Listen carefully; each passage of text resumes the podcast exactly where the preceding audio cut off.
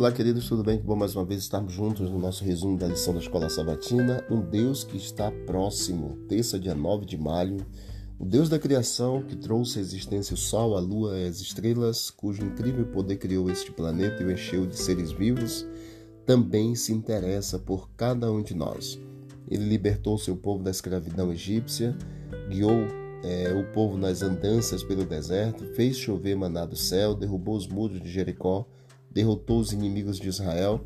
Esse Deus que usou seu poder infinito para criar o universo, usa para derrotar as forças do mal que acabam lutando por nossa alma.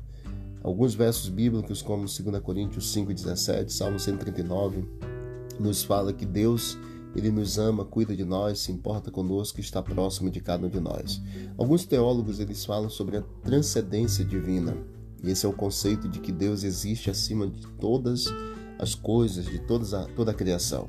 Mas também falam sobre a imanência divina, isto é, que Deus também, de alguma forma, existe dentro do nosso mundo e, como mostra a história bíblica, está envolvido com o planeta de forma profunda e inerente.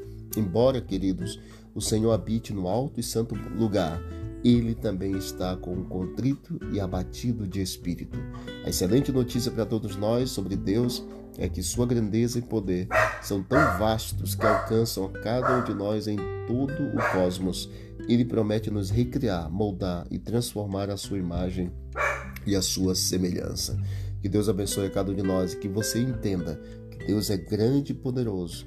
Ele é, está no alto e santo lugar, porém ele está próximo àquele que tem um coração humilde e contrito ao Senhor, abatido e contrito de espírito. Que Deus abençoe e que Jesus esteja perto de cada um de nós. Vamos orar.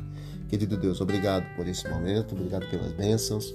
Nos ajude, ó Deus, a termos a presença do Senhor a cada dia, a termos esse senso de que o Senhor está ao nosso lado. E que o Senhor fale ao nosso coração e faça a tua boa obra. Em nome de Jesus. Amém. Deus abençoe a todos e vamos que vamos para o alto e avante.